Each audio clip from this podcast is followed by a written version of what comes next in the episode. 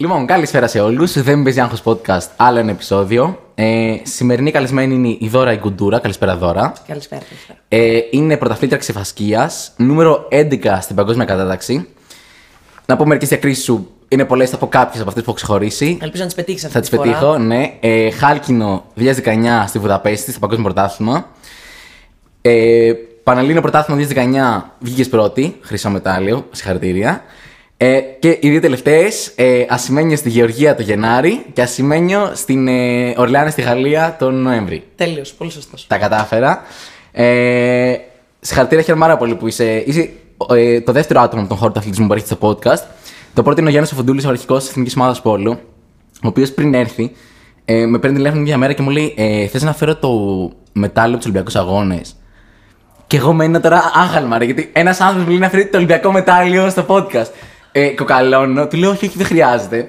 Και δεν έχω μετανιώσει περισσότερο για όχι στη ζωή μου. Θα το έγλυφα και ρολικά αλήθεια σου λέω. Τίποτα, θα το, ε- δεν ξέρω. Όταν θα- άλλαξες γνώμη, γιατί δεν τον πήρες πίσω να του πεις. Τελικά το μετάνιωσα, φέρτο. Ξέρεις τι, δεν ήθελα να φανεί ότι καλά ε, μ, θα τον καπηλευτώ για το Ολυμπιακό μετάλλιο. Μα εκείνος το πρότεινε, δεν νομίζω ότι θα το έπαιρνε. Εντάξει, έτσι. Είναι και πολύ καλό παιδί. δεν Ναι, νομίζω. είναι όντως πολύ καλό παιδί, αλλά ρε, είχα μείνει. Ευτυχώς εσύ δεν μου πρότεινες. Αν μου πρότεινες να φέρεις τα μετάλλια, θα σου Δεν έλεγα. είχε Ολυμπιακό μετάλλιο να σου φέρω Δεν δυστυχώ. πειράζει. Και το παγκόσμιο πρωτάθλημα μου κάνει, αλλά εντάξει, αλλά καλά. Ε, λοιπόν, να πούμε λίγο κάποια πράγματα για το πώς ξεκίνησες. Τα ξέρω, θα τα πω εγώ για να μην το πεις εσύ. Το podcast είναι αυτό. Θα λέω- μου κάνεις τέτοια διευκόλυνση. Ναι, γιατί ε, να πω ότι έχω δει όλες τις συνεντεύξει σου και σε όλες έχεις πει το ίδιο πράγμα. Και respect τρελό δεν φαίνεται να κουράζεσαι καθόλου. Με Δεν- κοροϊδεύουν οι φίλοι μου, με Το δουλεύουν. νιώθω, ρε. Με δουλεύουν. Ε, εντάξει, αλλά δεν σπάς. Δηλαδή φαίνεται το, το κρατάς. Ξέρετε, νομίζω πέσει στον αυτόματο. Έχεις πει στον αυτόματο πιλότο τύπου πώς ξεκίνησε και και, μμμ, και πάει μόνο του. Ναι, Σαν να πατά είναι. κουμπί. Ξέρετε, και είναι- εντάξει, είναι. Εν τω μεταξύ, κάθε φορά προσπαθώ να αλλάζω λίγο τις λέξεις για να μην είναι βαρετό και σε μένα, αλλά ως- επειδή τα γεγονότα είναι ίδια, όσο και να αλλάξω τις λέξεις, δεν μπορώ να το διαφοροποιήσω και πάρα πολύ. Οπότε. Ναι. Και φαντάζομαι να πω κάτι άσχετο τώρα. Άλλη ιστορία. Η ιστορία πάει στο εξής. Ε, έχετε κάνει εκδρομή λοιπόν με το σχολείο σας στο Άλσο της Νέας Φιλαδέλφιας και δοκιμάζετε μ, κάποια αθλήματα τα οποία είναι μη συμβατικά, όπως είναι το badminton, είναι το η ξεφασκία καλή ώρα. Και από εκείνη τη στιγμή ε, σου λένε, έλα, δοκίμασε, ξέρω εγώ, είσαι ψηλή, μπορεί να σου ταιριάζει. Ξεκινάς, ε, μετά γράφεις στο σύλλογο Τσάικ και έκτοτε είσαι αθλήτρια ξεφασκία και πρωταθλήτρια. Σωστά; Σωστά, σωστά. Τέλεια, τα είπα εγώ για σένα. Ε, λοιπόν, η βασική μου ερώτηση είναι αρχικά να πούμε ότι κάνεις σπάθη. Ε, Η, παιδιά, η ξεφασκία χωρίζεται σε τρία πράγματα. λοιπόν, είναι ξεφασκία ασκήσεω, μονομαχίας και σπάθης. Είναι τρία διαφορετικά όπλα. Εσύ κάνεις σπάθη. Ε, τα χτυπούμε δεν είναι πάνω από τη μέση. Ε, Περνάω τέλεια. ναι, δεν χρειάζεται κάτι παραπάνω. Και το έχεις χαρακτηρίσει την ξεφασκία σκάκι με πόδια. Ε, θέλω να πάμε λίγο σε αυτό το κομμάτι. Μου φαίνεται πάρα πολύ ενδιαφέρον. Ήθελα να γράψω και ένα στέκι και δεν το έγραψα εν τέλει, αλλά δεν πειράζει. Γιατί παίζω σκάκι και κάτι θα μπορούσα να σκεφτώ, αλλά δεν το. Ε, Οκ, okay, εντάξει. εν τω αστείο είναι ότι εγώ δεν ξέρω σκάκι. Άντε, παρόλο ρε. που το μωρέω με Άκη. άλλο σκάκι με πόδια.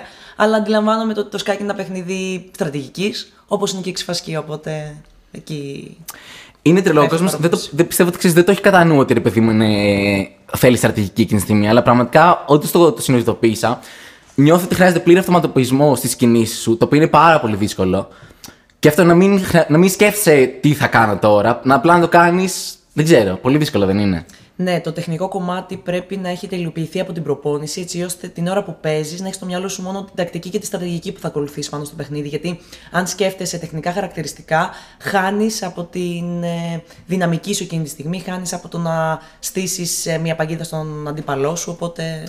Να πούμε ότι υπάρχει και παγίδα. Δηλαδή, πας να κάνεις σπίτι και καλά και δεν κάνεις. Ναι, Τι ναι, τρελά ναι. είναι αυτό αυτά. είναι, αυτό είναι η ξεφασκία. Αυτό είναι που εμένα μου αρέσει πάρα πολύ και με εξτάρει. Το ότι είναι μια μόνιμη κοροϊδία, μια μόνιμη συζήτηση ανάμεσα σε σένα και στον αντίπαλο. Ποιος θα κοροϊδέψει καλύτερα τον άλλον. Αυτό θα πάρει τον πόντο. Στο σκάκι δεν μπορεί να το κάνεις αυτό όμω. Δεν μπορεί να πας να κουνήσεις τον πύρο και να πει όπου την έφερα και θα γνωρίσει τη Βασίλισσα. Εντάξει, υπάρχουν όμως έτσι στρατηγικέ για τα όχι, κοροϊδεύει. αστείευομαι. ε, άρα παίζουν πολύ τα mind games. Ε, θέλω να σε ρωτήσω, ξέρεις τι, σε τι βαθμό, ρε παιδί μου, επειδή πρακτικά πρέπει να είσαι full εκεί πέρα, ε, επηρεάζεις από εξωγενείς παράγοντες όπως είναι η ψυχολογία σου, ας πούμε. Δηλαδή, πώς μπορείς να παραμερίζεις σε αγώνες το πώς είσαι σαν δώρα και να είσαι στον αγώνα 100% εκεί. Δηλαδή, ε, είναι κάποια διεργασία που κάνεις εσωτερική Είναι ή απλά συμβαίνει. εντάξει, η ψυχολογία στο άθλημα μας, αλλά νομίζω ότι και σε όλα τα αθλήματα παίζει πάρα πολύ σημαντικό ρόλο. Ε, προσπαθώ να το ξεχωρίζω, δηλαδή τις μέρες οι οποίες δεν είμαι πολύ καλά ψυχολογικά για δικά μου ζητήματα, προσπαθώ να λέω το ότι εντάξει, οκ, αυτό το κρατάμε απ' έξω, τώρα μπαίνουμε να παίξουμε. Δεν είναι πάντα τόσο εύκολο. Οπότε η καλύτερη πρακτική είναι το να κρατάς γενικά τη ζωή σου σε μια ισορροπία, έτσι ώστε να μην φτάνεις σε αυτό το σημείο να πρέπει να τα. Να τα ξεχωρίσεις. Δεν είναι εύκολο πάντα, αλλά. Είναι εντάξει, ακόμα πιο δύσκολο, νομίζω. Τα καταφέρνω. Σίγουρα κα- εξωτερική βοήθεια όπως είναι το να κάνεις. Ε, να επισκέφτεσαι ψυχολόγο βοηθάει πάρα πολύ, ειδικά τους αθλητές. Εγώ το θεωρώ και απαραίτητο. Ε, σε βοηθάει έτσι την καλύτερη διαχείριση. Είχα δει ότι το έχεις πει ότι έχεις πάει και σε αθλητική ψυχολόγο. Ναι. Ε, τι είναι αυτό που δημιουργεί το περισσότερο άγχος σε έναν επαγγελματία αθλητή, θεωρείς; Δεν είναι πφ, άγχη από άγχη άλλο τίποτα. Άγχη για τον αθλητισμό, για το πώς θα πάει, για άγχη για τη ζωή σου, για το τι θα κάνεις. Ε, φαντάσου τώρα τα άγχη που έχει ένας ε, κανονικός έφηβος, ένας κανονικός άνθρωπος στη μετέπειτα ζωή του, συν το να κάνεις και πρωταθλητισμό στην Ελλάδα, που είναι από μόνο του πάρα πολύ δύσκολο. Όλο αυτό στη διαχείριση Σίγουρα έχεις και ανθρώπους δίπλα σου να σε βοηθάνε να το διαχειριστείς, όπως η οικογένειά σου. Ήμουν πάρα πολύ τυχερή, είχα και ένα πάρα πολύ καλό προπονητή δίπλα μου. Αλλά θέλει και βοήθεια από έναν επαγγελματία. Να... Δεν θα σου λύσει τα προβλήματά σου, δεν θα το πεις: Έχω πρόβλημα αυτό και θα σου πει: Α, ωραία, θα κάνεις αυτό να το λύσεις. Αλλά με την κουβέντα σε φέρνει σε ένα τέτοιο σημείο ώστε να ακούς τον εαυτό σου και στην ουσία να σου παρουσιάζει τη λύση μπροστά σου. Να τις βρίσκεις μόνος σου. Απλά σε κατευθύνει για το πώς θα τις βρεις. Ναι, και γενικά οι ψυχολόγοι το κάνουν αυτό. Και Ναι, ναι, ναι. ο- πολύ χρήσιμο που το λέμε. Εγώ το έχω πει και σε άλλα επεισόδια, αλλά εμένα με ενδιαφέρει πάρα πολύ αυτό. ρε, Γιατί συνήθως, ειδικά στους αθλητές, ξέρω, προβάλλουμε. Γίνεται το, το κύριο παράδειγμα. Προβάλλουμε, ξέρω, τύπου ε, Ολυμπιακούς αγώνες, τα μετά, το ένα το άλλο. Και η ψυχολογία ενός αθλητή που είναι. ε, ξέρεις, εγώ δεν ξέρω. αν- Θα νιώθα τύπου. Θα ε, πέθαινα από το άγχος καθημερινά, ξέρω. Τύπου, και για τις θυσίες που κάνεις, που θα πούμε σε λίγο, και ε, αυτό το τι θα κάνεις στη ζωή σου, ξέρω, όταν αποσυρθείς από τον αθλητισμό. Είναι πάρα πολλά πράγματα και πάρα πολλά άγχη. Το πώς θα γυριστεί τη φήμη, ας πούμε, αύριο μεθαύριο. Έλεγα. Συγγνώμη, που σε διακόπτω. Όχι, άλλη Έλεγα στι παλιότερες συνεντεύξεις με ρωτάγανε ποια θεωρείς τη μεγαλύτερη διάκρισή σου; Και αυτό που σκεφτόμουν πρώτο ήταν ε, ποιο είναι το καλύτερο μετάλλιο, ποιο ήταν το καλύτερο παιχνίδι. Τώρα αυτό που έχω αλλάξει και σκέφτομαι όταν με ρωτάνε ποιο ήταν το καλύτερο παιχνίδι σου, σκέφτομαι ποιο ήταν εκείνο το παιχνίδι το οποίο το έχασα, απογοητεύτηκα, γύρισα πίσω και λίγο μου άλλαξε τον τρόπο σκέψης και με έκανε λίγο καλύτερη. Ίσως τελικά αυτό ήταν το καλύτερο παιχνίδι μου.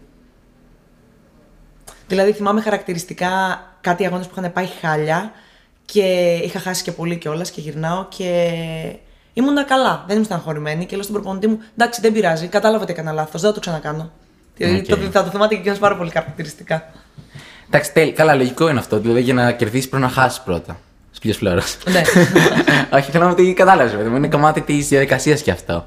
το οποίο σε, σε ενεργοποιεί περισσότερο από την νίκη. Η νίκη είναι οκ, εντάξει, βγήκε, όλα πήγαν καλά. Το θέμα είναι πώς διαχειρίζεσαι την ήττα, τι πήρες από την ήττα και πώς εξελίχθηκες μέσα από αυτό. Πλέον σε πειράζει με το να. Πώς το βιώνεις την ήττα, δηλαδή. Τη βλέπεις σαν κομμάτι της διαδικασίας. Κοίτα τώρα, να σου πω ότι δεν με πειράζει, θα σου πω ψέματα. Κάθε ήττα με πειράζει, κάθε ήττα. Έχω, ξέρεις, εγώ όταν χάνω αυτό το συνέστημα λίγο που με τσιμπάει κάτι λίγο στο στήθος του τύπου. Ε, ρε γάμο το τώρα. Να, το, να ξαναγυρίσω λίγο πίσω τον χρόνο να το κάνω λίγο διαφορετικά. Εν τω μεταξύ είμαι και πάρα πολύ ανυπόμονη με το που χάσω. Θέλω γρήγορα να ξαναμπω, να το διορθώσω. Αλλά δεν γίνεται, δεν είναι αυτή η διαδικασία. Πρέπει να γυρίσεις πίσω, να το σκεφτείς, να δουλέψεις περισσότερο. Αλλά ξέρεις, εκείνη την ώρα έχω αυτό το αίσθημα που δεν μ' αρέσει. Αλλά εντάξει, το έχω συνηθίσει, είναι λογικό. Υπάρχει μια συγκεκριμένη διαδικασία και ξέρω πώς πάει πλέον. Ξέρεις τι νιώθω ότι ίσως είναι άδικο; Τώρα δεν το ξέρω, αλλά υποθέτω ότι στο επίπεδο που είσαι, ας πούμε, στην ξεφασκία, δεν νιώθω ότι ενδέχεται να μην υπάρχουν τρελές διαφορές ποιοτικά στον κάθε παίκτη. Α πούμε, δηλαδή το νούμερο 11 που είσαι με το νούμερο 1 ή με το νούμερο 20. Πιστεύω ότι λίγο πολύ θα είστε όλοι κοντά στο ίδιο επίπεδο. Δεν θα είναι ότι κάποιος είναι ο, ο Μέση και ο άλλος είναι ο- εγώ. Κατάλαβες. Ε, οπότε εκεί νιώθεις λίγο ότι ξέρεις ξέρεις τι μπορεί να τον κερδίσεις τον άλλον ο- και πέ- κρίνεται στα σημεία αυτό, ίσως είναι το πιο ενοχλητικό από όλα και νιώθεις λίγο αδικία. Ότι ξέρεις, αν ξαναπέζεις δεν μπορεί να τον κέρδιζε. Ξέρεις τι γίνεται. Είναι λίγες οι αθλήτριες οι οποίες έχουν καταφέρει να είναι στην κορυφή και για πολλά χρόνια. Και αυτές οι αθλητρίες έχουν κάτι παραπάνω. Φαντάζομαι ότι σε υψηλό επίπεδο όλοι δουλεύουν σκληρά, όλοι προσπαθούν σκληρά, όλοι κάνουν θυσίες. Αυτό είναι δεδομένο. Το θέμα είναι εσένα τι σε ξεχωρίζει για να έχεις αυτό το κάτι παραπάνω για να είσαι στην κορυφή για πολλά χρόνια. Αν με ρωτάς, αυτό που πιστεύω εγώ είναι. Το έχω ξαναπεί, το γερό στο μάχη. Πώς αντέχεις αντικσότητες, πώς αντέχεις ε, να κάνεις κοιλιέ, πώς αντέχεις να πηγαίνεις καλά, να αντιμετωπίζεις δυσκολίες, εμπόδια να τα περνάς, να στέκεις όρθιος και να συνεχίζεις να παλεύεις γι' αυτό. Αυτό νομίζω είναι ότι που σε ξεχωρίζει το υψηλό επίπεδο από τις υπόλοιπες. Που είναι, όπως είπες, οι διαφορές είναι πάρα πολύ λίγες. Ε, θα, ξανα, θα ξαναπάω στο κόμμα των θυσιών γιατί είναι πολύ ενδιαφέρον και θέλω να σταθούμε εκεί. Αλλά κλείνω τη μεγάλη παρένθεση που ανοίξαμε. Ε, ήθελα να σε ρωτήσω, επειδή είπες αυτό που λέγαμε για το πόσο σε επηρεάζουν οι εξωγενεί παράγοντες. Α πούμε, ε, διάβασα ότι σε, σε ένα τουρνουά στην Ακρόπολη πέρα στην Αθήνα έπαιξε με βροχίτιδα και πήρες και μετάλλιο εν τέλει. Τώρα αυτό μου φαίνεται τρελά δύσκολο. Δηλαδή, εγώ αναβάζω 10 και δεν μπορώ να παίξω παράσταση. Λέω εντάξει, παιδιά, καιρό τι ξέρω εγώ. Πώς πώς ήτανε; Ε, εντάξει, ήταν δύσκολο το προηγούμενο βράδυ. Καταρχάς έβηχα τόσο πολύ, δεν μπορούσα να κοιμηθώ. Mm. Ε, έβηχα, ανέβαζα παλμούς, δεν μπορούσα να πάω ούτε μέχρι την τουαλέτα γιατί λαχάνιαζα. Με είχε πιάσει εκεί πέρα λίγο, ξε, ψιλοέκλεγα. Έβαινε η μάνα μου, θυμάμαι, άνοιγε την πόρτα, με έβλεπε, φφ, ξεφυσούσε, το ξανά έκανε. Κάποια στιγμή μπαίνει και μου λέει: Σε παρακαλώ, παιδάκι μου, δεν θα πεθάνουμε για την ξεφασκία. Oh. Τέλος πάντων, σκόνη το επόμενο πρωί, ξεκινάμε να παίξουμε και ήταν τόσο πολύ το μυαλό μου απασχολημένο με το πώς θα παίξω τώρα, πώς θα έχω ανάσες, που απλά ανέβηκα στην πίστα και λειτουργήσε, λειτουργήσε γιατί δεν σκεφτόμουν το παιχνίδι, δεν είχα άλλα άγχη. Ήταν το μυαλό μου τόσο πολύ αφοσιωμένο για το πώς θα επιβιώσω αυτή τη στιγμή με αυτή τη συνθήκη που έχω να ανταπεξέλθω, που απλά βγήκε. Ανέβηκα και έπαιξα φυσιολογικά και πήγε πάρα πολύ καλά. Ναι, OK. Okay. Έβηχες την ώρα του αγώνα. Έβηχα, εντάξει. Έβηχα, okay. Ευτυχώς είχατε μάσκα. Έβηχα, έβηχα. Αλλά εκείνη τη στιγμή, ξέρεις, επειδή σου είπα ότι το παιχνίδι διαρκεί λίγα λεπτά, mm. ε, οπότε είναι λίγα δευτερόλεπτα, που σημαίνει ότι στα λίγα δευτερόλεπτα δεν μπορώ να σκεφτώ χίλια πράγματα. Πρέπει να εστιάσω σε ένα. Πώς θα πάρω χτύπημα. Mm. Άρα νομίζω ότι εστίασα σε αυτό και παραμέρισα το βήχα μου. OK. Okay. Ε, πάμε λοιπόν στο κομμάτι των θυσιών που ήθελα να σου πω. Ε, εντάξει, ο πρωταθλητισμός γενικότερα αυτό μένεις σε ένα στόχο, επιμένεις και αφήνεις πολλά πράγματα πίσω. Και θέλω να δω πώς το έχεις βιώσει όλο αυτό, τι θεωρείς ότι έχεις θυσιάσει και πώς ήταν η επιλογή του να πεις ότι βάζω κάτι που αγαπώ πάνω από άλλα πράγματα που θεωρούνται λίγο πιο συμβατικά. Το δύσκολο ήταν στην αρχή που είσαι στην εφηβεία, έχεις τόση πληροφορία γύρω σου, θες να ανακαλύψεις πράγματα και ξαφνικά έχεις κάτι το οποίο σου τρώει πάρα πολύ χρόνο. Ε, δεν έχει και πάρα πολλές προοπτικές στην Ελλάδα και στεναχωριέμαι που το λέω. Ε, ήταν λίγο δύσκολο. Άπαξ και πέρασα αυτό το στάδιο το οποίο ε, ενηλικιώθηκα. Ήταν πλέον ξεκάθαρο για μένα το ότι αυτό αγαπάω, θέλω να το κάνω και αυτό θέλω να το κάνω πρέπει να ακολουθήσω με συγκεκριμένη διαδικασία ε, αυτή η διαδικασία μετά έβγαινε μόνη της. Αυτοματοποιήθηκε. Mm-hmm. Οπότε ήμουν οκ. Το δύσκολο δηλαδή ήταν εκεί μέχρι να ενηλικιωθώ που είσαι ακόμα στο σχολείο. Mm-hmm. Αλλά έχει να κάνει μετά και με ανθρώπους που σε συμβουλεύουν, πώς σε κατευθύνουν, πώς σου περνάνε το ότι δεν πειράζει, δεν κάνεις θυσία. Δεν κάνεις θυσία γιατί κάνεις κάτι που αγαπάς. Οπότε αυτό δεν είναι θυσία. Μην το βλέπεις τόσο βαρύ. Και άπαξ και στην περάσουν αυτή τη φιλοσοφία, μετά γίνεται πιο ελαφρύ όλο αυτό. OK, okay, απλά ας πούμε. Το σκέφτομαι γιατί και ο, εντάξει, το, ίσως δεν είναι το ίδιο με τον αθλητισμό, ρε παιδί μου, γιατί εσύ είσαι λίγο πιο αυστηρή και στις προπονήσεις που κάνεις και σε όλα αυτά. Αλλά και στην κομμωδία, μου, πάνω πάρα πολλές θυσίες και επειδή εγώ ξεκίνησα πολύ μικρός. Εμένα με δυσκολεύει πάρα πολύ ακόμα το πώς ε, θα πω όχι σε εξόδους και τέτοια. Γιατί, παιδί μου, δεν είναι ότι θα θυσιάσεις το Netflix σου που είσαι εσύ και ο εαυτός σου. Οπότε εντάξει, δεν στεναχωρήσει κανέναν. Δηλαδή, αν μια παρέα σου λέει συνέχεια, έλα δώρα, πάμε. Ναι, αλλά οι φίλοι σου το καταλαβαίνουν. Ενώ το ότι οι πραγματικοί φίλοι και οι δικοί σου άνθρωποι που είναι γύρω σου και σε στηρίζουν σε αυτό που κάνεις και θέλουν να είσαι καλός σε αυτό που κάνεις και καταλαβαίνουν την αφοσίωσή σου. Σου λένε να έρχεσαι, αλλά όταν τους λες: Παιδιά, δεν μπορώ γιατί αύριο ξυπνάω, έχω παράσταση. Είναι OK. Okay. Κάνει αυτό που αγαπάει. Εντάξει, σίγουρα. Κατάλαβες. Ναι. Είναι και με τι ανθρώπους πλαισιώνεσαι μετά και ποιους επιλέγεις να έχεις δίπλα σου. Mm-hmm. Άρα δεν έχεις νιώσει, ας πούμε, ενοχές ότι θυσιάζεις μια ανθρώπινη σχέση, ας πούμε, για την ξιφασκία. Όχι, γιατί εντάξει, προφανώς προσπαθώ να κρατάω τις ισορροπίες και άνθρωπος και είμαι. Προφανώς με αποφορτίζει το να βλέπω τους φίλους μου να κάνω κι εγώ πράγματα. Και γενικά είμαι άνθρωπος που προσπαθώ να ασχολούμαι και με άλλα πράγματα στη ζωή μου, γιατί νιώθω καλύτερα με αυτό. Νιώθω το ότι δεν βρίνω τους οριζοντές μου, χαλαρώνω λίγο, δεν κολλάω σε ένα πράγμα που είναι ξεφασκία. Προφανώς είναι προτεραιότητα, είναι πάνω απ' όλα. Αλλά έρχονται και άλλα από πίσω. Mm-hmm. Ε, όχι, δεν έχω νιώσει ότι κάνω κάποια θυσία. Γιατί μου αρέσει, γιατί το πρωί που θα ξυπνήσω και έχω να πάω σε αγώνες στην προπόνηση και πάω με μεγάλη χαρά. Δεν νιώθω αυτό το βαρύ, το έχασα κάτι. Ναι. Επίσης, το να βγεις εξόδους, το να περάσεις καλά είναι κάτι το οποίο ε, μπορείς να το κάνεις. Ε, έρχεται. Ενώ το να κάνεις πρωταθλητισμό έχει ένα συγκεκριμένο όριο ηλικίας και μπορείς να το κάνεις για συγκεκριμένο χρονικό διάστημα και με συγκεκριμένο τρόπο. Mm εκμεταλλεύεσαι την ευκαιρία και το κάνεις τώρα. Δηλαδή, δεν μπορώ να ξυπνήσω μια μέρα στα 50 μου και να πω θα κάνω πρωταθλητισμό. Δεν γίνεται. Ναι. Ενώ το να βγαίνω, να κάνω πράγματα, να κάνω ταξίδια, ε, μπορώ να το κάνω στα 50 μου. Ναι, ισχύει. Ε, στην εξφασκή, ποια είναι το όριο ηλικίας που μπορεί κάποιος να πει ότι είμαι επαγγελματή αθλητής; Στο εξωτερικό ή στην Ελλάδα; Και τα δύο. Κοίτα, ξέρεις, στο εξωτερικό ήταν ε, συνήθως, ε, πηγαίνανε μέχρι 30 χρονών γιατί οι γυναίκες ε, θέλανε από εκεί και πέρα να κάνουν ένα παιδί και σταματούσαν. Τώρα έτσι που υπάρχει μια συνεχή εξέλιξη σε όλους τους τομείς, ε, στη διατροφή, στη φυσιοθεραπεία, στην αποκατάσταση, στη γυμναστική, ε, σταματάνε. Οι γυναίκες κάνουν παιδί, γεννούν, γυρνάνε και μετά συνεχίζουν. Οκ. Αλλά υπάρχουν υποδομές οι οποίες το στηρίζουν όλο αυτό. Δηλαδή, έχουν, το οικονομικό τους το έχουν λύσει. Υπάρχουν γιατροί από πάνω τους, υπάρχουν γυμναστές, οι οποίες φροντίζουν να ξαναμπούν ομαλά στον χώρο του αθλητισμού. Τώρα στην Ελλάδα είναι λίγες οι αθλήτριες που το έχουν κάνει. Δεν είναι σίγουρα από το άθλημα της ξιφασκίας. Ε, ξέρω κάποιες γυναίκες οι οποίες είναι στο στίβο που το έχουν κάνει και έχουν γυρίσει. Δεν ξέρω τι υποστήριξη είχαν και μπράβο τους κιόλας. Είναι αξιοθαύμαστο για μένα. Στην ξιφασκία δεν έχει γίνει. Είμαστε ακόμα σε πειραματικό στάδιο. Θα δούμε αν τα καταφέρει να το κάνει κάποια Οκ. κοπέλα. Η Βάσω Βουγιούκα ξέρω. Δεν ξέρω σε τι ηλικία. α, Δεν ξέρω. Σταμάτησε κοντά στα 30, Κοντά στα 30. αλλά δεν επέστρεψε μετά. Οκ. Ε, μικρό είναι το όριο ηλικίας που σταματάει κάποιος. Τώρα δεν ξέρω κιόλας. Είναι, βασικά, είναι λόγω ε, το τι σου λέει το σώμα σου ή συνήθως είναι αυτό που λες ότι λόγω οικογένειας και τέτοια. Είναι πολλά. Είναι το ότι. Εντάξει, φτάνουν συνήθως μέχρι 35. Έχουμε και παραπάνω αθλήτριες. Α, οκ. Αλλά σου μιλάω πάντα για υψηλό επίπεδο. Ναι, δεν ναι, απλά ναι. να κατεβαίνεις να παίζεις. Κοίτα, τώρα αν κάνεις πρωταθλητισμό από 12-13 ετών, έχεις φτάσει 35, έχεις κάνει το παιδί σου, ίσως θέλεις να κάνεις και άλλα πράγματα στη ζωή σου, ε, το καταλαβαίνω από μία άποψη. Καλά, ναι, προφανώς. Εντάξει, σεβαστό είναι. Και είναι σεβαστό. Α πούμε τώρα κάπου διάβαζα ότι και καλά μία. Νομίζω ταινίστρια πρέπει να ήταν. Το είχα δει πριν πολλούς μήνες, οπότε δεν το θυμάμαι καλά. Ναι. Νομίζω ήταν το νούμερο ένα στο, στην παγκόσμια κατάκτηση στο τέννη. Που ξέρω ότι που τα είχε πάρει όλα και απλά στα 27 της λέει: Παιδιά, εγώ σταματάω. Και όλοι πέσανε και τη φάγανε, ξέρω. Και... Αλλά και αυτό είναι τρελό respect. Ότι ξέρω εγώ, κάνεις αυτό που γουστάρεις, μέχρι ότου νιώθεις καλά με αυτό, ας πούμε. Δεν χρειάζεται να φτάσεις και στο σημείο να τρελαθείς, επειδή απλά τυχαίνει να είσαι η καλύτερη. Ναι, συμφωνώ. Καλέ απόψεις από μένα. ε, ωραία, έθιξε το κομμάτι των υποδομών. Δεν ξέρω αν θέλει να το συζητήσουμε. Ε, αλλά έχω καταλάβει ρε παιδί μου, ότι γενικότερα στον ελληνικό αθλητισμό δεν είναι.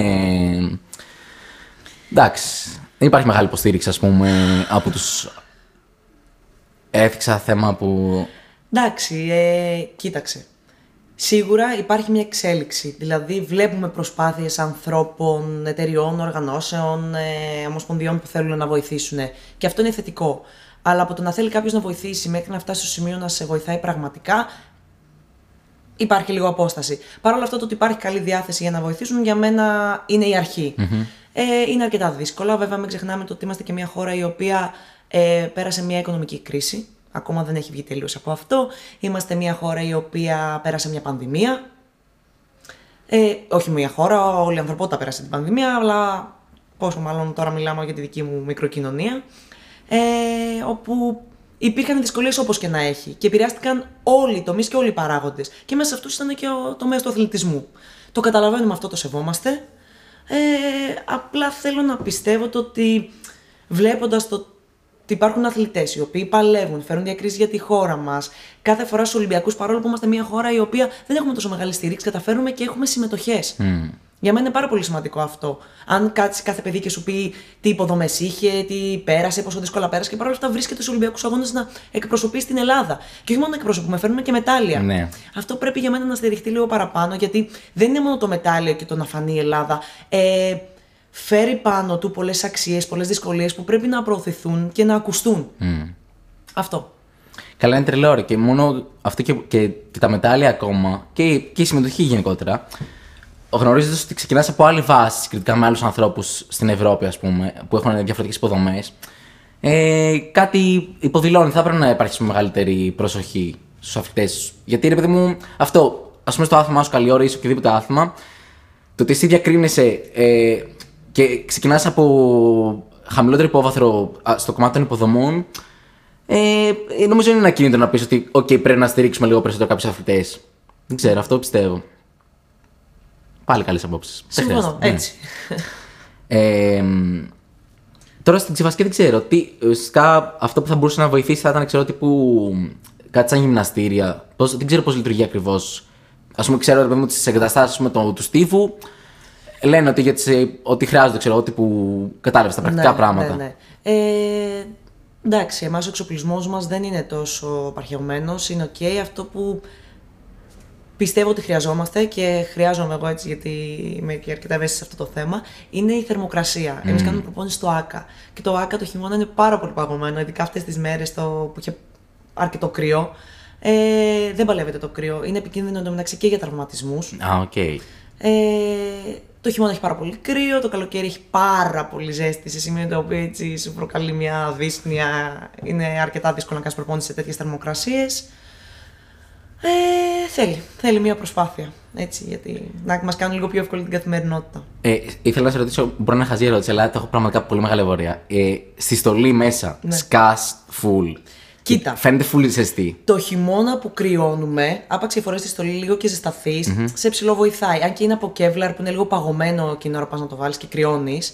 Αλλά φαντάσου τώρα αυτούς που βουτάνε στο νερό χειμωνιάτικα. Ναι, OK. Okay είναι πιο ζώρικο. Τώρα το καλοκαίρι εντάξει, σκάμα. Σκάτα. Αλλά εγώ προσωπικά, επειδή είμαι πάρα πολύ κρουλιάρα, προτιμώ τη ζέστη, δηλαδή προτιμώ να λιώνω παρά να κρυώνω. Δεν την παλεύω με τίποτα.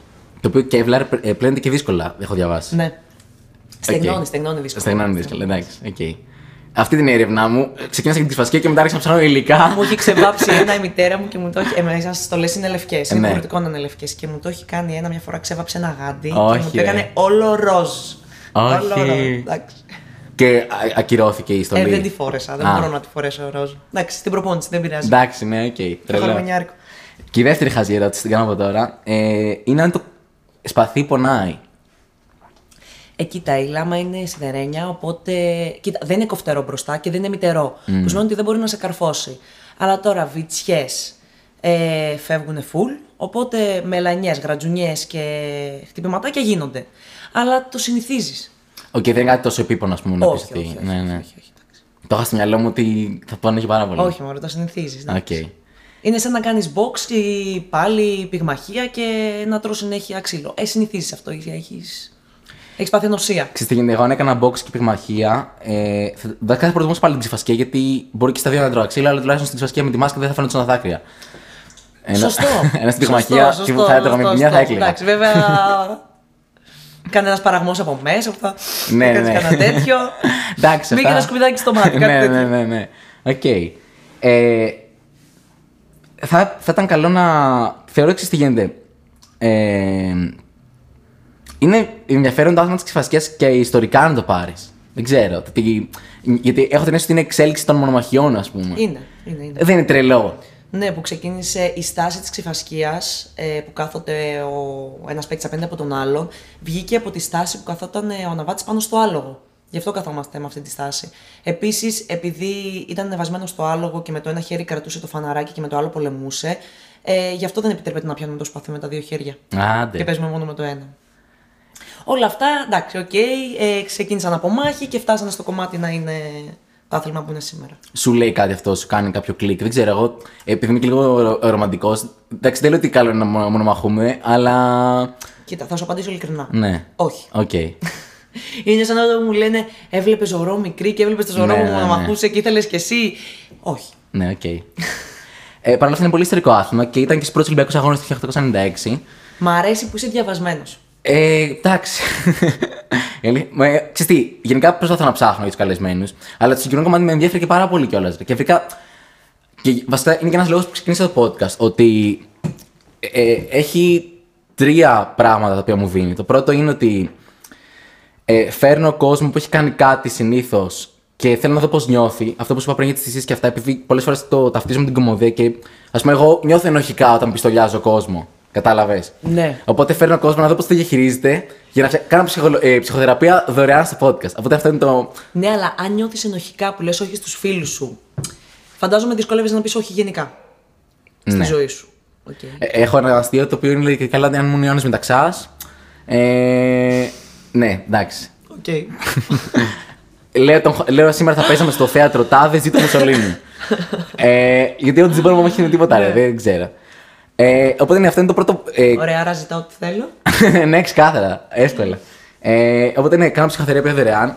Το δεύτερο είναι ότι θέλω να φέρνω κόσμο που ξέρεις, ειδικεύεται σε κάτι το οποίο δεν έχουμε πολύ μεγάλη επαφή με αυτό. Οπότε και εγώ μπαίνω σε μια διαδικασία να μάθω πολύ περισσότερα πράγματα που δεν θα μάθω. Α πούμε για την ξεφασιά, πολύ δύσκολα θα έμπαινα μόνος μου να ψάξω τώρα τι είναι, κατάλαβες. Ναι. Οπότε κερδίζω πράγματα και για μένα. Και αντίστοιχα ο κόσμος ε, παίρνει μια πληροφορία σε, σε κάτι που πάλι δεν θα έψαχνε. Δηλαδή τώρα, ας πούμε, μας ακούνε ε, και μπορεί να κάνουν μια random δουλειά οτιδήποτε, αλλά ξέρεις, θα ακούσουν μια ώρα podcast και θα πούνε Α, έμαθα και κάτι την ξιφασκία, ξέρω εγώ. Δεν είναι γαμάτο αυτό. Ναι, σίγουρα. Okay. Έτσι και δίνει και σε εμάς την ευκαιρία να πούμε και δύο-τρία πράγματα για αυτό που κάνουμε. Απλά αυτό το δεν θα έψαχνε κάποιος στην ξιφασκία δεν μου πολύ αρέσει με το σκεπτικό. Οκ, έχεις δίκιο, τι εννοώ, συγγνώμη. τι εννοώ. Ζούμε στην εποχή όπου τα social media ε, υπάρχει τεράστιο ε, τεράστια ευκολία το να ψάξεις πληροφορίες, μπορείς να βρεις τα πάντα, υπάρχει πάρα πολλή διαφήμιση. Οπότε, όπως μπορείς να διαφημίσεις κάτι και ο κόσμος να ασχοληθεί με αυτό και να το προωθήσεις, γιατί όχι να μην ασχοληθείς και με τον αθλητισμό, να προωθήσεις κάποια αθλήματα, να τα γνωρίσουν και τα παιδάκια και ο κόσμος. Δηλαδή, αν μπορείς να το κάνεις αυτό για ένα προϊόν, για μια υπηρεσία ή για κάτι άλλο, γιατί να μην μπορείς να το κάνεις με τον αθλητισμό; Το βρίσκω λίγο σαν δικαιολογία. Παλιότερα ίσως ήταν πιο δύσκολο. Ε, τώρα στην εποχή των social media, λίγο αρνούμαι να πιστέψω το ότι δεν γίνεται να δώσεις έτσι μια πληροφορία στον κόσμο να ενδιαφερθεί για κάτι. Ε, αρχικά δεν ήθελα να σε προσβάλλω και ζητώ συγγνώμη. Με προσέβαλες. Οκ. Ε, δεν θεωρείς όμως ότι η πολλή πληροφορία ε, το κάνει. Οκ, ναι, μεν έχεις τη δυνατότητα να μάθεις περισσότερα πράγματα, αλλά ας πούμε. Υπάρχουν τόσα πολλά πράγματα, οπότε εν τέλει καταλήγεις πάλι να μην μπορείς να επικεντρωθείς σε ένα σαν αποδέκτη ενός μηνύματος. Εντάξει, υπάρχει δυνατότητα το να μάθεις κάτι. Δεν είναι ότι ο άλλος σε αναγκάζει με το ζώο να το μάθεις. Αλλά πόσο ωραίο θα ήταν ε, όταν είσαι στο σχολείο να έχεις τη δυνατότητα να γνωρίσεις κάποια αθλήματα και σαν παιδάκι να επιλέξεις. Εγώ, ας πούμε, την ξυφασιά την ξεκίνησα τελείως τυχαία. Οι γονείς μου τότε δεν γνώριζαν, ούτε εγώ γνώριζα. Και τα περισσότερα παιδιά δεν γνωρίζαμε. Δεν θα ήταν πολύ ωραίο να είχαμε την επιλογή, να, είχαμε, να μας λέγανε ότι υπάρχουν και κάτι άλλο πέρα από το μπάσκετ και το ποδόσφαιρο. Οπότε δείτε μου πώς σας αρέσει. Ή Επειδή δεν είστε καλοί στο μπάσκετ και το ποδόσφαιρο, δεν σημαίνει ότι δεν κάνετε για αθλητισμό. Μπορεί να είστε καλοί σε κάτι άλλο που δεν έχετε φανταστεί. Υπάρχουν, ας πούμε, τώρα αν εμένα μου λέει στα 12 θα κατέβεις Ολυμπιακούς Αγώνες στην Ξιφασκία. Ναι. Ε, θα γελούσα. Ή ποιος το φανταζόταν, αλλά επειδή μου δόθηκε η δυνατότητα, ήρθαν τα πράγματα όπως ήρθαν. Οκ, τρελό. Όντως έχεις δίκιο σε αυτό το πράγμα. Και όντως... Έτσι το σκέφτομαι εγώ, δεν ξέρω τώρα. Όχι, έτσι είναι. Και ειδικά για ένα παιδί, γιατί και εγώ, ας πούμε, που έχω προσπαθήσει και μπάσκετ και ποδόσφαιρο και ήμουν και στα δύο υπερβολικά κακός, ένιωθα και λίγο άσχημα σαν παιδί, ρε παιδί μου, ότι δεν, κάνω είναι- για τίποτα. Που ας πούμε μπορεί να δοκίμαζε σε ένα άθλημα τοξοβολία. Ναι. Και σήμερα, αν σε βλέπουμε στο Ολυμπιακό Ξεβολία, στην Φαντάζεσαι. τοξοβολία, ναι. Πλάκα θα έχει. Έκανας σκάκι βέβαια, εν τέλει, γιατί γνωρίζοντα φάση εντάξει, δεν μπορεί. Να βλέπεις, δεν μπορεί. Γιατί δεν μπορεί, επειδή δεν κάνεις για αυτά τα δύο αθλήματα. Ναι. Το θεωρώ λίγο άδικο. Ναι, έχεις δίκιο. Όχι, πολύ ωραίο μήνυμα αυτό. Αλλά πιστεύω ότι εντάξει, και, και, και μόνο που το φύγουμε, ας πούμε, σιγά σιγά, μπορεί να υπάρξει μια βάση να, να γίνει κάποια στιγμή στο μέλλον, ας πούμε, και στα σχολεία και σε αυτά. Και νομίζω υπάρχουν και α- αθλητική παιδεία, υπάρχει μάθημα, δεν ξέρω. Μακάρι να υπάρχει. Δεν ξέρω τώρα. Ακούγεται σε εγώ- κάτι που σκέφτηκα μόλις τώρα, αλλά μπορεί και να υπάρχει, μπορεί και να μην υπάρχει. Αν δεν υπάρχει, θα ήταν καλό να υπήρχε πάντως. Ναι, ωραία. Ε, Ωραία το πλάσαμε. Ακούει ένα σκυλί στα ακουστικά που κάτω, κάνουμε ένα μικρό διάλειμμα. Σκυλί, ντρουρουρου. ε, κάνουμε μικρό διάλειμμα ένα λεπτό Ωραία. και επιστρέφουμε στο podcast ξανά. Ε, λοιπόν, ξέρεις τι μου αρέσει ρε, εσύ πάρα πολύ σε σένα και το είδα σε όλε τι συνεντεύξει σου και, μου το, και το συμπέρανα και από αυτά που είπες προηγουμένως. Ότι παρότι είναι ένα ατομικό άθλημα εξεφασκία, ε, νιώθω ότι είναι πιο σημαντικό για σένα να προβληθεί το άθλημα και πα, παρά εσύ. Δηλαδή, πολλές φορές έχεις πει, ξέρω ότι εμένα δεν με νοιάζει να γίνω γνωστή, με νοιάζει να το μάθει περισσότερο κόσμος. Και αυτός ο λειτουργισμός που βγάζει για την ξεφασκιά δεν ξέρω τύπου. Και τον θαυμάζω και βγάζει πάρα πολύ την αγάπη που έχεις για το άθλημα. Δεν ξέρω πώς το, πώς το ζεις όλο αυτό; Αυτό που σκέφτομαι είναι το ότι η Δώρα Κουντούρα σήμερα είναι στο άθλημα. Εγώ κάποια στιγμή θα σταματησω Με στεναχωρεί το να μπαίνω για προπόνηση και να έχουμε μια τόσο μεγάλη αίθουσα να μην τη βλέπω γεμάτη. Με στεναχωρεί το να.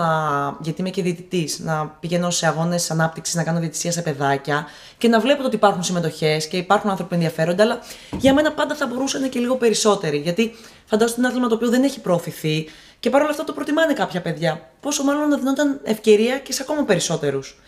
Ε, το αγαπώ πολύ το άθλημά μου. Δηλαδή, δεν το κάνω μόνο γιατί σε αυτό είμαι καλή και πρέπει να το κάνω. Πραγματικά το αγαπάω. Ε, και φεύγοντας από αυτό, θα ήθελα να έχω βάλει έτσι το δικό μου κομμάτι, να πω το ότι βοήθησα και έφερα κόσμο σε αυτό το άθλημα, γιατί πιστεύω το ότι έχει να δώσει σε ένα παιδάκι, έχει να το βοηθήσει στον τρόπο που σκέφτεται, στον τρόπο που, σκέφτεται, στον τρόπο που μεγαλώνει, έχει να του δώσει πολλά πράγματα. Δεν ξέρω. Το θαυμάζω full σαν χαρακτηριστικός σου. Δηλαδή το ότι κάνεις ένα ατομικό σπορ που πραγματικά όλα τα φώτα είναι πάνω σου. Δεν ξέρω. Δηλαδή δεν μπορώ να φανταστώ πόσο εύκολο είναι για κάποιον. Είσαι εσύ, δεν ξέρω. Και εσύ το. Είσαι σε φάση. Οκ, δεν με νοιάζει τώρα. Με νοιάζει στο βαθμό που με νοιάζει, Ε, αλλά ναι. ας προβληθεί η ξιφασκία, ξέρω. Χαλάλι. Ας, ας είναι πιο σημαντική η ξιφασκία από μένα. Αυτό είναι- το θεωρώ πάρα πάρα πολύ θαυμαστό. Ναι, ναι. Ε, δεν το νιώθω αυτό που λες το ότι είναι όλα τα φώτα πάνω μου. Ε, εντάξει, προφανώς οι διακρίσεις ακούγονται όταν γίνονται, αλλά ξέρεις, αυτά είναι για μία μέρα. Μία μέρα ακούγεται, την άλλη μέρα πάλι είσαι στην αφάνεια. Αλλά δεν με απασχολεί. Ε, εγώ αυτό που θέλω είναι να βρίσκω τους πόρους να συνεχίσω να κάνω αυτό που αγαπάω. Δηλαδή, ο αυτοσκοπό μου δεν είναι να γίνω γνωστή, να βγαίνω στον δρόμο, να με αναγνωρίζουν για να παίρνω αυτόγραφα, αλλά να έχω την απαραίτητη στήριξη και βοήθεια για να μπορώ να συνεχίσω να παίζω ξυφασκία. Και αν μπορώ να βοηθήσω και άλλα άτομα να έρθουν στον χώρο και να παίξουν και αυτοί ξυφασκία για να δούνε αυτό που βλέπω εγώ με τα δικά μου μάτια. Οκ. Γιατί είμαι σίγουρη το ότι πάντα πίστευα το ότι η ξιφασκία είναι ένα μικρόβιο. Ε, Όποιος έχει παίξει και έχει αντιληφθεί λίγο πώς πάει αυτό, γι' αυτό βλέπεις πολλούς αθλητές που μπορεί να σταματήσανε γιατί δεν είχαν στήριξη, γιατί φτάσαν 18 χρονών κτλ. Πάντα επιστρέφουν πίσω να παίξουν, έστω και σαν ερασιτέχνες, γιατί έχουν κολλήσει αυτό το μικρόβιο που λέω εγώ. Οκ. Ε, χρειάζεται φυσικά προσόντα, θεωρείς.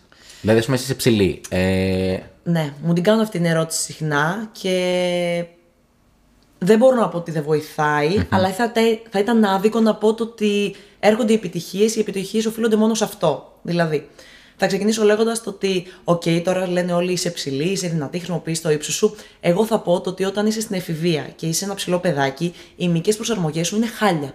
Είναι πάρα πολύ δύσκολο να δέσει ένα ψηλό κορμί στην εφηβεία. Θέλει πάρα πολύ δουλειά και πάρα πολύ προσπάθεια. Αλλά αυτό δεν το βλέπουν. Όλοι βλέπουν το αποτέλεσμα. Ναι. Το τύπο τότε, Α, είσαι ψηλή. Ήταν, πα- ήθελα πάρα πολύ δουλειά όλο αυτό το δέσιμο. Ε, βοηθάει το ύψος, αλλά επειδή όπως προείπαμε, η ξεφασκή είναι ένα άθλημα το οποίο θέλει και άλλα skills και άλλα προσόντα, δεν είναι το ότι άμα έχεις το ύψος μπορείς να κερδίσεις ή δεν είναι προαπαιτούμενο. Δηλαδή, υπάρχουν αθλήτριες ε, παγκοσμίου επίπεδου που είναι σε ύψος 1 και 60 και είναι στην κορυφή. Τι θα πεις αυτή την αθλήτρια, ότι το ύψος μετράει για να είσαι στην κορυφή; Θα σου πει δεν μετράει. Και εγώ, σαν δώρα κουντούρα, θα σου πω μετράει. Όποιος καταφέρει στην ξυφασκία να εκμεταλλευτεί τα προτερήματά του και να κρύψει τα ελαττώματά του, τις αδυναμίε του, κερδίζει. Είτε είσαι ψηλός, είτε είσαι κοντός, είτε είσαι γεμάτος, είτε είσαι αδύνατος. Δεν υπάρχουν standards. Αυτό. το λέω για τα, και για τα παιδιά, ξέρω εγώ, επειδή λέγαμε το πώς να φέρεις με έναν τρόπο παιδιά στην ξυφασκία. Είναι μια εύλογη ερώτηση. ρε παιδί μου, να σκεφτεί ο άλλος ότι, OK, το παιδί μου ή εγώ που είμαι 13, ξέρω 14, ε, μπορεί να μην είμαι ψηλός. Γι' αυτό σε ρώτησα. Μπορώ Όχι, να το δεν κάνω. έχει προαπαιτούμενα. Ναι, οκ. Είναι σαν το μπάσκετ λίγο πολύ. Ναι. Δεν ξέρω πώς πώς το σύγκρινες. Στο μπάσκετ ίσα ίσα που χρειάζονται προαπαιτούμενα. Νομίζω το ότι υπάρχει αυτό το άμα δεν είσαι ψηλός δεν μπορείς να παίξεις. Στην ξιφασκία Ναι, αλλά. Όχι, απλά. Εντάξει, βοηθάει το να είσαι ψηλός στο μπάσκετ, αλλά υπάρχουν και αρκετοί κοντοί παίκτες που τα έχουν καταφέρει, ας πούμε. Α, οκ, οκ. Δηλαδή, α πούμε, ο Σπανούλης που είναι ο μεγαλύτερο μπασκετμπολίστη στην Ελλάδα. Ε, καλά, δεν είναι κοντός άνθρωπος. Ε, μετά. Ναι, ναι, ναι, ναι, Κατάλαβες. ναι, ναι. Αλλά για τον μπάσκετ είναι τύπου 1,87. Δηλαδή, είναι, όταν παίζεις με δίμετρους, ε, το 1,87 είναι τύπου. Σπίλιο Ναι, φλόρο κατάλαβα, κοντό, ναι. κατάλαβες. ε, αλλά, οκ, ωραία. Άρα, δουλ- με δουλειά ουσιαστικά καλύπτεις τα ελαττώματά σου. Ναι, μπορεί να ακούσει ακόμα και από προπονητές ξυφασκίας να σου λένε το ότι για να πας από ένα επίπεδο και πάνω πρέπει να έχεις κάποια σωματικά προσόντα. Εμένα η εμπειρία μου με αυτά που βλέπω τόσα χρόνια στο εξωτερικο μου λέει το ότι αν. ε, Μπορεί να μην έχεις τα, προαπαι... τα προαπαιτούμενα σε εισαγωγικά, μπορεί να μην έχεις αυτά που θεωρούν ε, αθλητικό σωματότυπο. Ε, μπορείς να παίξεις ξεφασκία σε υψηλό επίπεδο. Βλέπω κάθε φορά αθλήτριες και βγαίνουν και καινούργιες από πίσω, οι οποίες ε, έχει κάτι. Εμένα μου αρέσει πάρα πολύ αυτό στο αθλημά μου. Δηλαδή λες, είναι κότι δεν μπορεί να παίξει. Είναι γεμάτη, δεν μπορεί να παίξει. Και τη βλέπεις και βγαίνει πρώτη. Ναι. Είναι, είναι άτεχνη, δεν μπορεί να παίξει. Και βλέπεις και κερδίζει. Μ' αρέσει αυτό. Είναι σαν ξαφνικά. Νιώθω σαν ο περιθωριοποιημένος και ο αδικημένος ξαφνικά να έχει λόγο και από εκεί που όλοι ήταν στο ότι δεν μπορεί, ξαφνικά να το βλέπεις να μπορεί. Και έτσι μ' αρέσει λίγο. Νιώθω έτσι ένα αίσθημα δικαίωσης. Ναι, είναι τέλεια. Υπάρχει στην ξυφασκή. ε, δεν- ε, υπάρχουν κάποιες συγκεκριμένες κινήσεις. Ναι. Ε, δεν ξέρω τώρα βάσει μ, κανονισμών και τέτοια. Υπάρχει ας πούμε, μια, να κάποιος αθλητής να μπορεί να φτιάξει μια δικιά του κίνηση. Να λένε τύπου κίνηση γκουντούρα, ξέρω εγώ. Κατάλαβες; Ε, ναι, υπάρχει το κομμάτι που βάζεις τα δικά σου χαρακτηριστικά αλλά πάντα προσαρμοσμένα στην ήδη υπάρχουσα κινησιολογία. Δεν μπορείς. Επειδή... Ναι, εντάξει, δεν μπορεί να Ε, συμπαθεί και να κάνει ναι, τέτοια. ναι, ναι, Οκ, ναι, προφανώς. ναι, ναι, ναι. Αλλά. Ναι, μπορείς να προσθέσεις το στοιχείο σου. Εντάξει, δεν έχουμε φτάσει στο σημείο ακόμα μία κίνηση να την ονομάζουμε με το όνομα κάποιου αθλητή. Αλλά σίγουρα μεταξύ μας το λέμε το ότι «Α, αυτή την κίνηση την κάνει αυτή η αθλήτρια. Ναι, οκ. Το ξέρουμε. Ε, μου φάνηκε πολύ ενδιαφέρον γιατί ξέρω ότι ο Ναβάρο, ένας μπασκετμπολίστας, έκανε κάτι συγκεκριμένο. Τώρα μιλάω εγώ για μπάσκετ που δεν έχω ιδέα, αλλά ξέρω αυτό. Πώς λέγεται, λαμπ... το ξέρει κανείς απ' έξω; Κανείς; Πώς; Bomba, la bombita. La bombita, να... κάτι, κάτι τέτοιο. Οκ. Α πούνε στα σχόλια, δεν ξέρω. Ναι. Ε, ξέρεις, είναι το signature move του και ήθελα να σε ρωτήσω πώς υπήρχε κάτι τέτοιο. Ας πούμε, εσύ ποιο θεωρείς, τώρα δεν ξέρω αν μπορώ να το πούμε αυτό. Ποιο, Ναι. Τι είναι το δυνατό στοιχείο. ε, ιδα- το- Πού θεωρείς ότι είσαι καλή, ας Μας πούμε; λέγουν και από το εξωτερικό; Μάλλον όχι. Οκ, τότε θα το πούμε. Εντάξει. Εντάξει, είμαι πιο πολύ παίκτρια που παίζω. Είμαι επιθετική παίκτρια, δηλαδή επιθετικογενής, αν το λέω καλά. Ε, δεν μου αρέσει η άμυνα και δεν είμαι και τόσο καλή σε αυτό. Προτιμώ να πιέζω καταστάσεις και να εστιάζω κυρίως στην επίθεση. Σε ένα γενικό πλαίσιο σου λέω τώρα. Ναι, και αν το σκεφτείς και από άποψη ότι επειδή παίζει και το μυαλό ρόλο και ψυχολογικά να το πάρεις ότι μπαίνει άλλος μέσα και είσαι σε φάση. Ναι. Ξέρεις, κατευθείαν με Ναι, το που ναι. μπεις μέσα το έχεις επιτεθεί 8 φορές. Στείνω τις παγίδες μου καλύτερα στην επίθεση. Τέλειο. Αν μπορώ να το πω έτσι σε ένα γενικό πλαίσιο. Και είστε σε ένα πλαίσιο σωστά στην ξιφασκία. Ναι, πάνω σε μια πίστα ξιφασκία. Έτσι Οκ, γίνεται. τρελό. Ε, μ, θέλω να πάμε λίγο στην προπόνησή σου. Αν μπορείς να μου πεις. Τύπου, έχω δει ότι προπονείς 5-6 ώρες τη μέρα. Αν ισχύει αυτό. Ε, Μπορεί και παραπάνω, ανάλογα το προπονητικό πλάνο. απίστευτο. Ε, τι περιλαμβάνει μια προπόνηση, δεν ξέρω αν μπορεί να το πεις αυτό. Δηλαδή, ξέρω τύπου είναι. Σε 5-6 ώρες βάζεις και τη, και τη θεωρία, ας πούμε, ή την αποθεραπεία, ή ξέρω 'γω είναι 5-6 ώρες που τρέχεις, κάνεις Κοίτα, κινήσεις, κάνεις καταρχάς, βάρη. 5-6 ώρες υπάρχουν, ε, ο καθαρός χρόνος προπόνησης από αυτές μπορεί να είναι οι 3. Οκ. Γιατί υπάρχουν τα διαλείμματα, υπάρχει το ζέσταμα, υπάρχουν διατάσεις. Ε, ανάλογα το προπονητικό πλάνο, άλλα διαστήματα δουλεύουμε περισσότερο φυσική κατάσταση ε, και ενδυνάμωση, άλλα διαστήματα δουλεύουμε περισσότερο τεχνική, σε άλλα τακτική. Υπάρχουν ε, περιπτώσεις που βλέπουμε και βίντεο και κάνουμε ανάλυση πάνω σε ένα παιχνίδι. Ε, και γενικά είναι ένα άθλημα το οποίο πρέπει να εξασκήσεις πολλά πράγματα, δεν αρκεί ένα. Ποιο είναι το πιο δύσκολο πράγμα, αυτό που λες, ρε παιδί μου, ότι, οκ, είπες πριν ότι το αγαπάς, ξυπνάς, ωραία χαμόγελα, αλλά υπάρχει ένα πράγμα που είναι σε φάση. Π.χ. ας πούμε, εγώ ξεκίνησα personal. Το λέω για το flex περισσότερο. Ενώ μην θα κάνουμε αυτό το καλοκαίρι, αλλά οκ. Ξέρω, μου λέει ο μαν, ξέρω, κάνει deadlift, του λέω δεν κάνω, δεν με ψήνει, ξέρω. Θα τα κάνετε, αλλά Ναι. τύπου καταργέμαι την ώρα και τη στιγμή. Μετά όταν τα κάνω νιώθω καλύτερα. Αλλά θέλω να πω ότι έχεις κάτι αντίστοιχο, ξέρω εγώ, να πεις ότι Α, ρε γαμώτο, αυτό μου τη δίνει. Ε, κοίτα, το κομμάτι που βαριέμαι περισσότερο είναι το κομμάτι της ενδυνάμωσης. Το τρέξιμο, το τρέξιμο κυρίως και το κομμάτι της ενδυνάμωσης. Αλλά επειδή το κάνω με ένα σκοπό, δηλαδή δεν βγαίνω απλά να τρέξω γιατί απολαμβάνω το τρέξιμο, ξέρω το ότι αν τρέξω θα βελτιώσω ένα κομμάτι του παιχνιδιού μου. Οπότε επειδή έχω ένα κίνητρο να το κάνω, ε, είναι πιο εντάξει. Είναι, το κάνω με καλύτερη ψυχολογία. υπάρχει σημείο που επαναπάβεσαι. Δηλαδή, ας πούμε, εγώ νιώθω ότι από τη στιγμή που ας πούμε, έχεις πάρει, έχεις διακριθεί σε παγκόσμιο επίπεδο αρκετά και το να είσαι 11 στην παγκόσμια κατάκτηση δεν είναι λίγο. Σε τι βαθμό έχεις αυτό το συνέχεια κίνητρο να πεις ότι πρέπει, ξέρω εγώ, να συνεχίσω; Είναι ένα μικρό αυτό το πράγμα που σε τρώει συνέχεια. Δηλαδή, ε, κάνεις μετάλλιο εκεί. Πάμε να κάνουμε μετάλλιο εκεί. Γίνεται το μετάλλιο. Μετά, ωραία, μπράβο, το έκανες. Τώρα πάμε να κάνουμε και σε ένα πανευρωπαϊκό.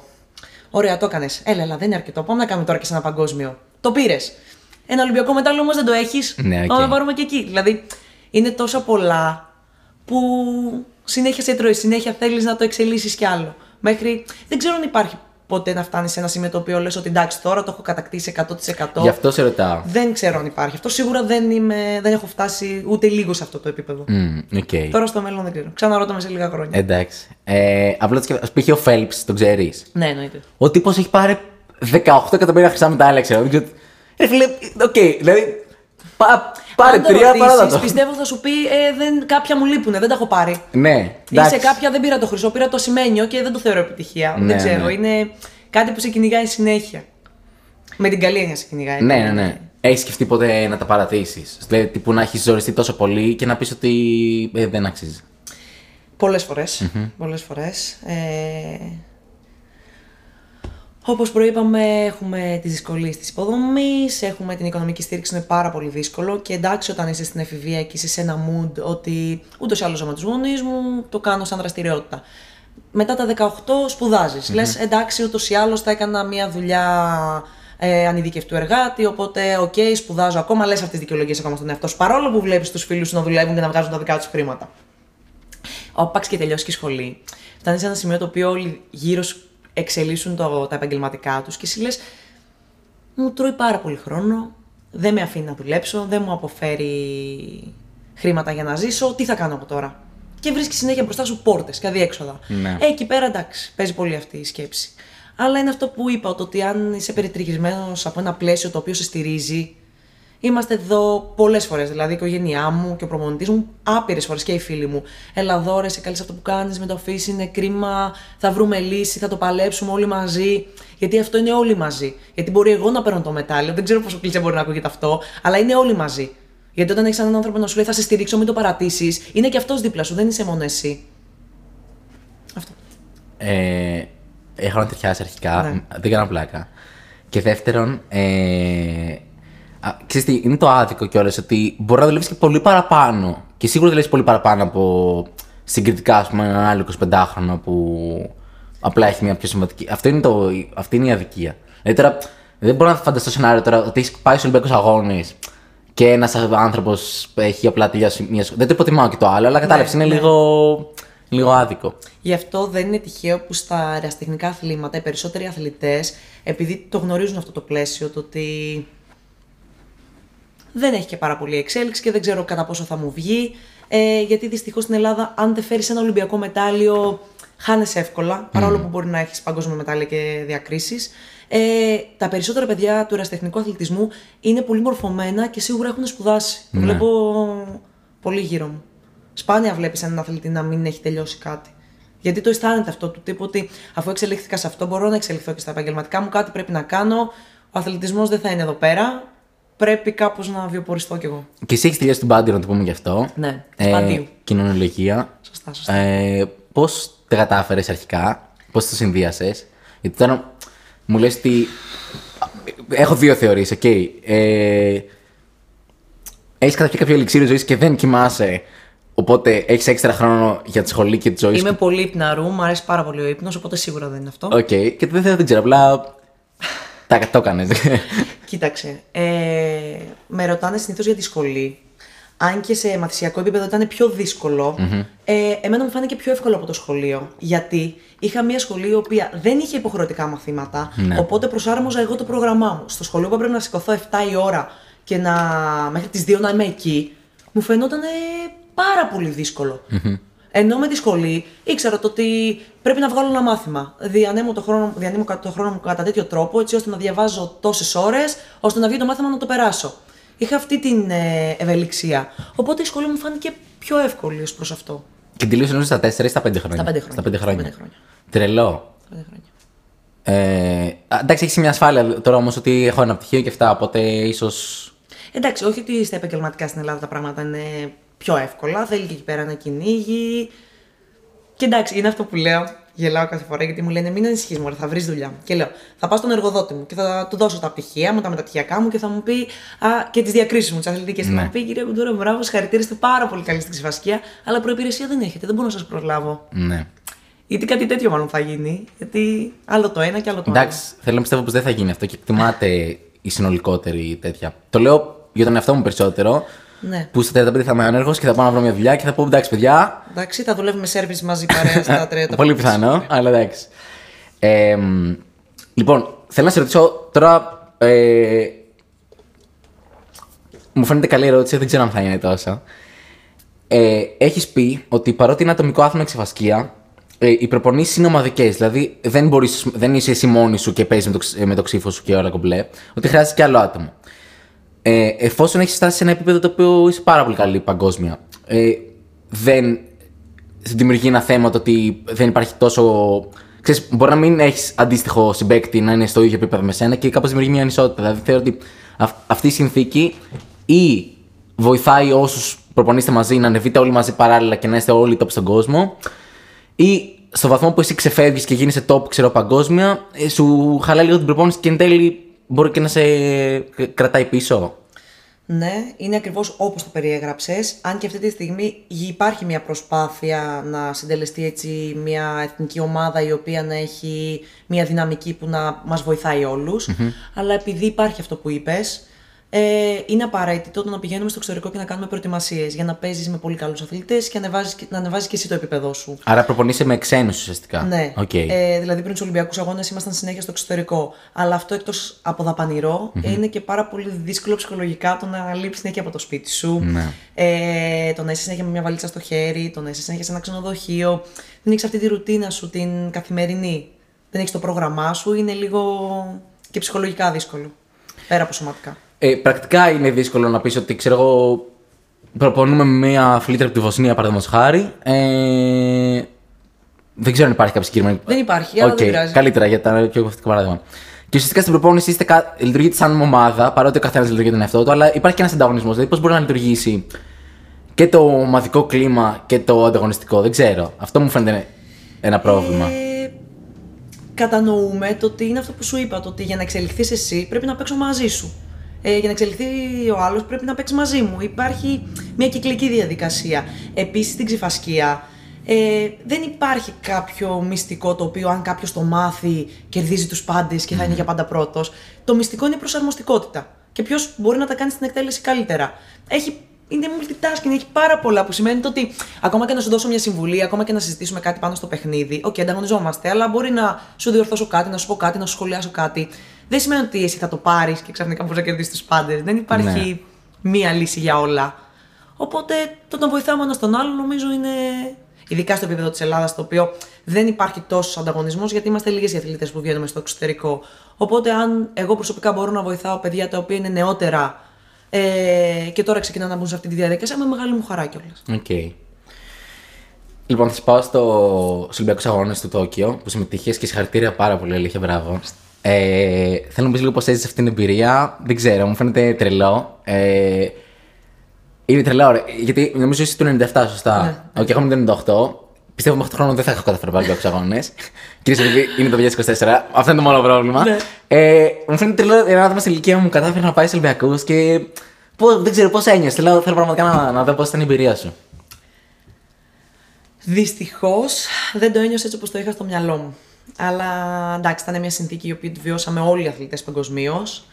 Ε, Περάσαμε δύσκολα πρωτού πάμε στους Ολυμπιακούς. Πάρα πολλοί περιορισμοί. Τι ώρα θα βγω από το σπίτι μου και αν έχω τα απαραίτητα έγγραφα για να πάω μέχρι την προπόνηση. Mm. Στην προπόνηση να φύγω την ώρα που πρέπει, με πιάσει η απαγόρευση κυκλοφορίας. Να σε διακόψω, συγγνώμη. Που πάλι, ας πούμε, έρχεται. Ε, σε αυτό που έλεγα πριν, ότι για τις ανισότητες της υποδομέ, ας πούμε, ναι. ακόμα και στα μέτρα του COVID, ξέρω, μπορεί σε μια άλλη χώρα να ήταν τύπου full free, ξέρω εγώ. Δεν μπορούσαμε να φέρουμε πολλά άτομα στην προπόνηση, ήταν περιορισμένος αριθμός, οπότε δεν είχαμε άτομα να παίζουμε. Mm-hmm. Επίσης πάρα πολύ δύσκολο αυτό. Εντάξει, τέλος πάντων, πάρα πολύ προσοχή, μην κολλήσουμε, να φτάσουμε στους αγώνες γιατί περιμένεις κάτι όλη τη ζωή και ξαφνικά να κολλήσεις και να μην πας. Ναι. Λίγο, θα ήταν λίγο δύσκολο, λίγο στον άχωρο. Φτάνουμε τέλος πάντων όλα καλά και εκεί πέρα ένιωθα λες και έρχονταν όλοι και μου στρίβανε ένα μαχαίρι.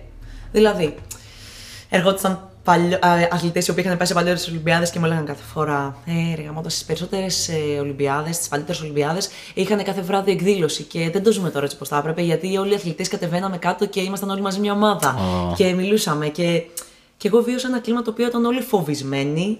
Κανείς δεν συναναστρεφόταν με κανέναν, γιατί όλοι θέλανε. Προσέχαν να μην κολλήσουν για να πάνε να παίξουν. Οπότε όταν ερχόντουσαν όλοι αυτό και μου το λέγανε, ήμουνα. Α, ωραία. Εντάξει. Δεν πειράζει, δες στο θετικό το ότι θα αγωνιστείς. Αγωνίζομαι.